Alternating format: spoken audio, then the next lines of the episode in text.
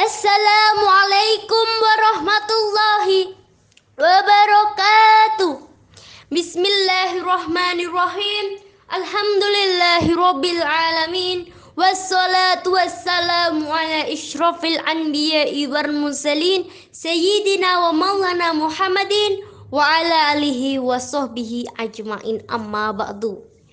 Para hadirin yang diberkati dan dirahmati Allah Subhanahu wa taala. Pertama-tama marilah kita panjatkan puji syukur kehadirat Allah Subhanahu wa taala karena sampai detik ini kita masih diberikan nikmat yang tiada tara, yakni nikmat sehat dan nikmat sempat, sehingga kita dapat hadir dan berkumpul di sini dalam keadaan sehat walafiat tanpa kekurangan suatu apapun. Pada kesempatan kali ini, izinkan saya untuk berpidato dengan tema kemuliaan akhlak Rasulullah. Siapakah Rasulullah itu? Beliau adalah pembawa kebenaran yang diutus oleh Allah Subhanahu wa taala dan sekaligus pembawa rahmat bagi seluruh alam. Beliau adalah nabi dan rasul terakhir. Sebelum masa kenabiannya, beliau mendapatkan gelar Al-Amin yang berarti dapat dipercaya, As-Sadiq yang berarti yang benar, Al-Mahin yang berarti penghapus kebodohan, Al-Hashir yang berarti pembangkit, dan Al-Aqib yang berarti penutup. Di dalam Al-Quran disebutkan pula 5 gelar Rasulullah, yaitu Al-Amin yang dapat dipercaya, Nasiyun Amin memberi nasihat dan dapat dipercaya, Makilun Amin orang yang dapat dipercaya dan mempunyai kedudukan, Al-Qawiyun Amin orang yang kuat dan dapat dipercaya, dan yang terakhir Wahadzal Baladil Amin yang berarti dan demi negeri Mekah yang aman ini. Setelah masa kenabian beliau, para sahabatnya memberikan beliau gelar Rasulullah dan menambahi kalimat Sallallahu alaihi wasallam yang berarti semoga Allah memberikan kebahagiaan dan keselamatan kepadanya, dan biasa disingkat SAW setelah namanya. Tahukah wahai para hadirin, Rasulullah Shallallahu Alaihi Wasallam adalah teladan bagi seluruh umat Islam. Beliau adalah pribadi yang luar biasa. Seluruh akhlaknya berakhlak mulia.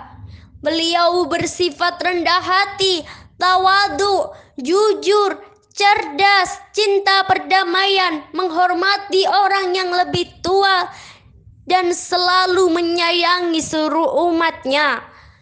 Beliau selalu berlaku kasih sayang terutama kepada fakir miskin dan anak yatim.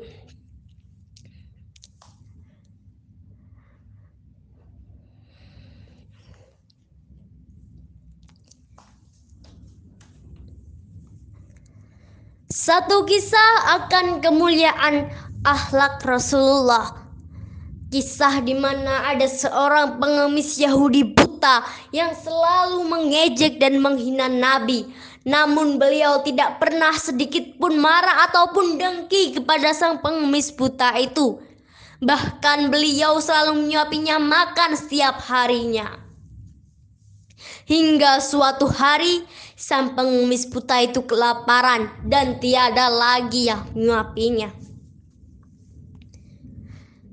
Datanglah suatu hari di mana ada seseorang yang menyuapinya. Namun sang pengemis merasa berbeda dan berkata, "Kau bukanlah orang yang selama ini menyuapiku." Dan orang yang menyuapinya pun berkata, "Ya, memang bukan aku yang selama ini menyuapimu, wahai sang pengemis buta. Aku adalah sahabatnya. Namaku Abu Bakar, dan yang selama ini telah menyuapimu adalah orang yang selalu kau benci, kau hina, yaitu adalah baginda Rasulullah Shallallahu Alaihi Wasallam, dan kini beliau telah wafat." Betapa sedih dan menyesal sang pengemis buta itu mengetahui bahwa orang yang selama ini telah memberikan kasih sayang dan perhatian kepadanya adalah orang yang selalu ia benci, ia hina. Dan akhirnya sang pengemis buta itu pun menyesal dan memilih untuk masuk Islam. Hadirin yang dimuliakan Allah, sekiranya patutlah kita mencontoh akhlak baginda Rasulullah Shallallahu Alaihi Wasallam yang penuh cinta kasih, dan patutlah beliau disebut uswatun hasanah yang berarti teladan yang baik. Untuk itu maka cintailah Rasulullah melebihi cintamu kepada dirimu sendiri dan orang lain. Niscaya Allah akan mengasihi dan mengampuni segala dosa-dosa yang telah kita lakukan. Maka dengan ketaatan itulah, maka cinta akan terbukti. Tertera pada surat Al-Imran ayat 31. A'udzu billahi minasyaitonir rajim. Bismillahirrahmanirrahim. Qul in kuntum tuhibbuna wallahul fatabi'uni yahbikum wallahu wa yaghfir lakum dzunubakum wallahul ghafurur rahim. Katakanlah, jika kamu benar-benar mempercayai Allah, ikutilah aku. Niscaya Allah akan mengasihi dan mengampuni segala dosa-dosamu. Allah Maha Pengasih lagi Maha Penyayang. Surat Al-Imran ayat 31.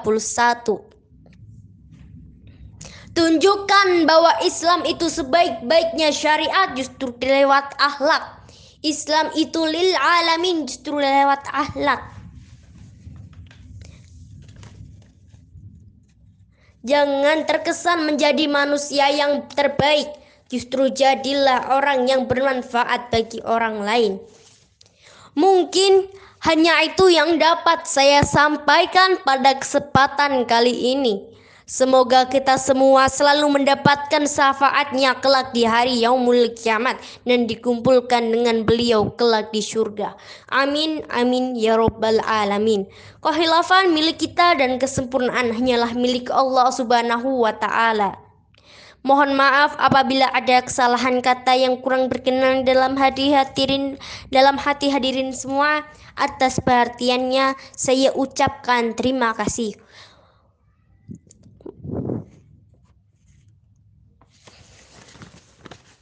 Subhanakallahumma wa bihamdika asyhadu an la ilaha illa anta astaghfiruka wa atubu ilaik.